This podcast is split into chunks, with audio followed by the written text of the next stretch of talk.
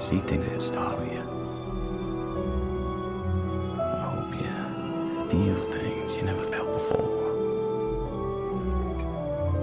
I hope you meet people with a different point of view. I hope you live a life you're proud of. If you find that you're not, I hope you have the strength to start all over again.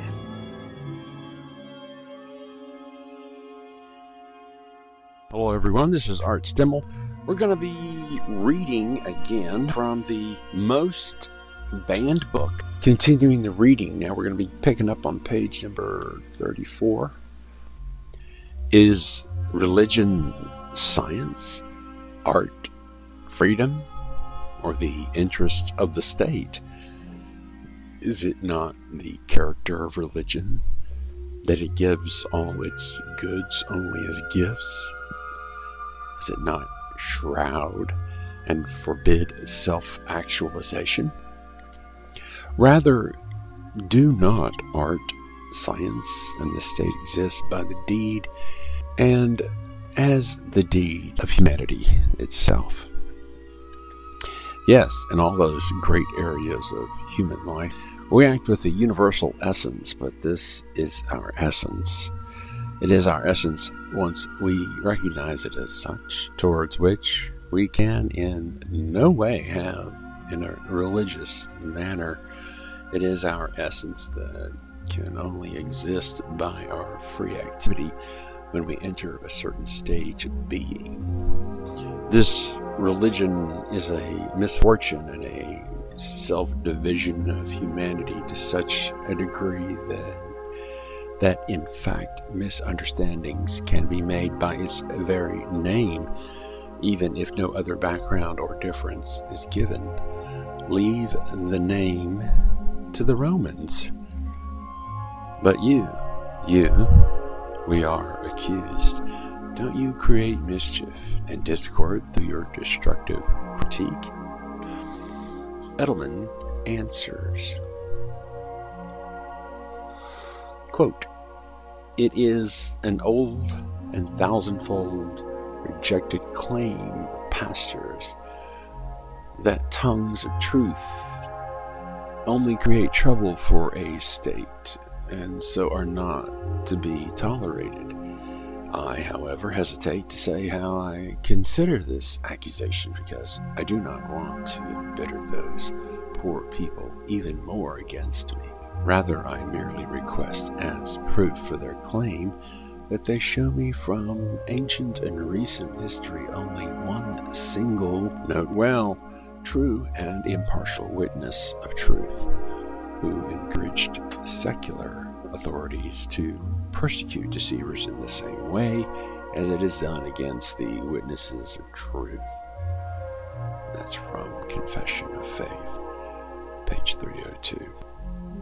Continuing to quote from Edelman, "As one can easily see, I am not talking here about sectarians or so-called religious reformers who merely abolish one gross abuse or the other while retaining the old superstitions, or who create a new party on the basis of the old one.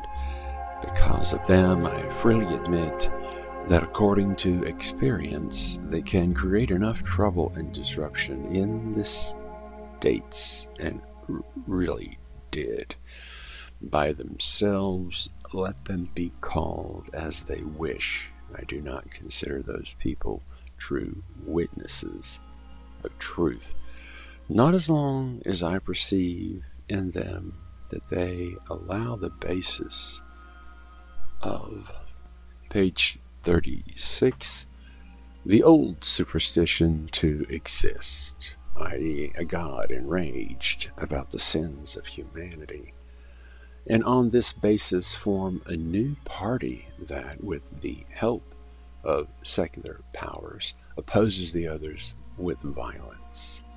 That can in no way create anything else but a new hate and bitterness, and therefore trouble and discord among men, Instead, the true witnesses of truth do not form a new party. They scorn nothing more than creating sects and gang. And that's spelled sects, guys. They are friends with all people, yes, even their betrayers and persecutors, and restore and rebuild this universal love with all their powers. Nothing in the world destroys this love more than religion, unquote, Edelman, from his book Confession of Faith. I highly recommend you get a copy of it if you can find one, page 303. Let us no longer combine humanity with an otherworldly chimera, but let us convey a person to himself and unite people with other people. Religion is not able to bring about this unification. Religion repels, especially through its obstructions, and embitters through its pretensions until the human spirit frees itself enough to no longer become enraged by its affronts and recognizes them as ridiculous. End of chapter 3, end of page 36. Page 37, chapter 4, entitled Religious Impertinence. How hard-pressed is humanity by trying to make us believe, for example, in the resurrection of Christ. If Jesus was not resurrected, they tell us with a threatening turn, you will die like cattle. This is a necessary turn in the mouth of those to whom the true humanity of life has remained unknown, who despise or seek to minimize all the interests of life, and who do not know that humanity can and must prove its freedom even up to the hour of death. Believe in the holy message. The priest thunders to us, or you will be damned forever. As if we do not actually damn ourselves when we let such a threat be imposed on us, or let ourselves be swayed to a belief in facts so badly warranted that such belief can only be produced in weak minds through threats. Indeed, it is a special kind of obstinacy the theologian blusters to doubt the truth of an event for which we have reports that leave anything similar far behind us, far behind in terms of their clarity, believability, and inner coherence. The clarity of these reports, their inner truth, is so great. Yes, it is so great that, yes, that only a completely profane man who finds it too difficult to rise above what is earthly, yes, that only the natural man is able to resist the clearest witness of the Holy Spirit. However, what is great, yes, even amazing, is a malice that resists criticism and resists the simplest of discussions and opposes evidence as being nothing but threats. Okay, that's the end of page 37. We begin now with page 38. In response to the insistence that would force us to believe in a physical, quote, fact that cannot be reasonably warranted, even in a belief that should never escape that vague haze of supernatural and chimerical excitation, in response to the impertinence that seeks to intimidate us with the theological trump card of the clarity of gospel accounts, the critic has a right to argue that if one speaks primarily of a fact relating to the senses, then a chimerical, quote, fact cannot be well enough demonstrated either according to the senses or in any way openly. Whoever cannot demonstrate a phantasm in a sensory manner, or that such a belief is desirable, should not be shocked at this.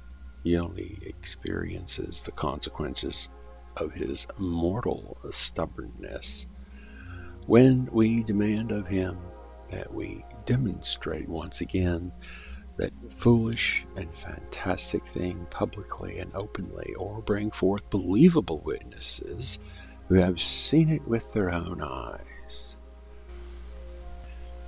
Truly, such an extraordinary and unbelievable story regarding the divinity of our Lord Jesus Christ, according to our witnesses, especially when it should be convincing to the entire world, would be worthy of such a great and unchallenged witness.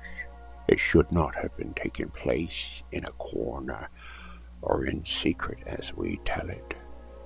It should not have only been visible and noticeable to the Lord Jesus, his friends, but more so to his enemies, the Jews, or at least to the impartial heathens, the Romans. The apostles should not have waited with their announcement of this supposed resurrection until they could no longer show the Lord Jesus in the flesh to his enemies or to impartial people. Rather, they should have openly shown him to them as being one who is now immortal, one who is no longer capable of being heard by human power in such a way. Convince the entire world that this Jesus whom they took to be simply a man was the true and immortal God. And that's taken from Credo, page 192. At the end of the reading there will be references supplied. Had the Holy Spirit demonstrated just one proof to the disinterested heathen scribes, then the people would have accepted it. Quoting again from the Credo, much more willingly and with less doubt, rather than all the lies that the interested, high-minded parsons calling themselves Jesus' friends sanctioned to the world. That's page 198, 199 from Credo. Takes us to the top of page 39 in this book, the most banned of all time. It is Christianity Exposed by Bruno Bauer. 39.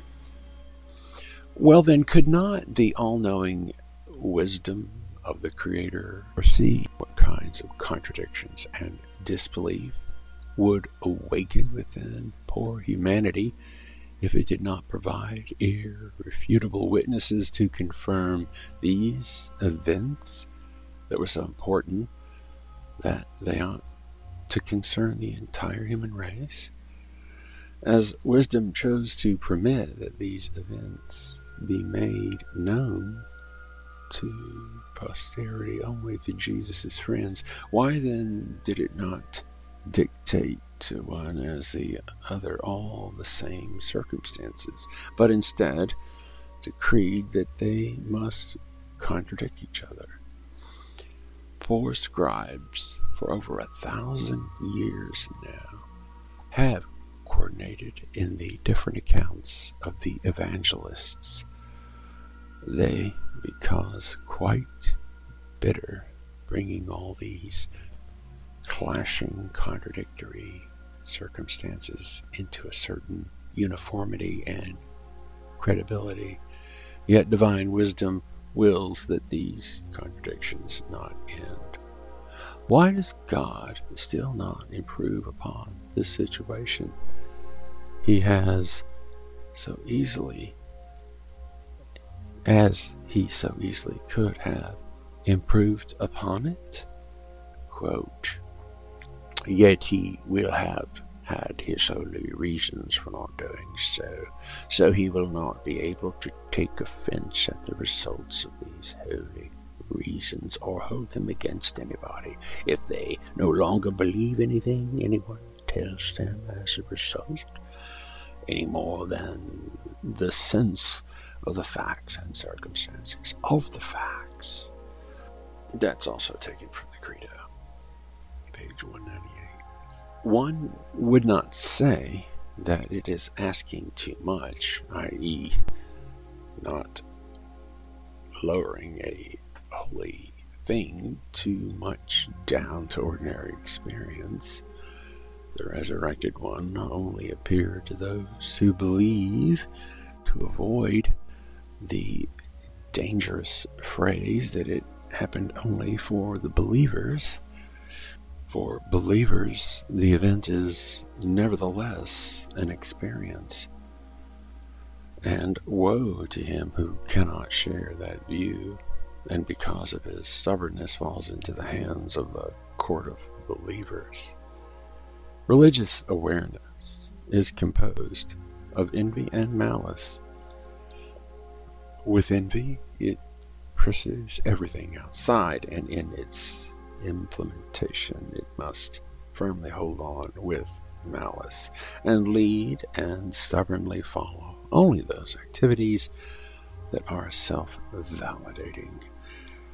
And we are going to validatedly end the reading on this section at the bottom of page 39. We'll pick up at page 40 next time. If you're enjoying the reading here of Bruno Bauer's most banned book ever, Christianity Exposed, please send us a note.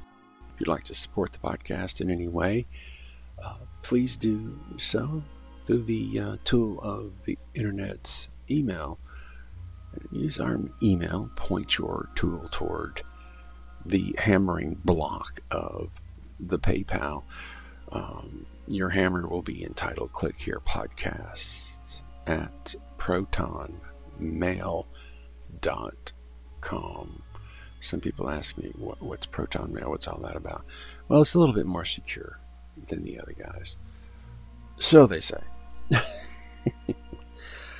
But maybe Prussian government back in the day, had they had the internet, would have probably said the same thing, right? Anyway, so if you'd like to support us, we appreciate that. I'm Art Stimmel, and we are continuing our reading next time from this incredible book, picking up at page 40. Thanks for listening to Click Here, Not the Herd. You're listening to the Click Here podcast, brought to you by New Airwaves Audio Productions.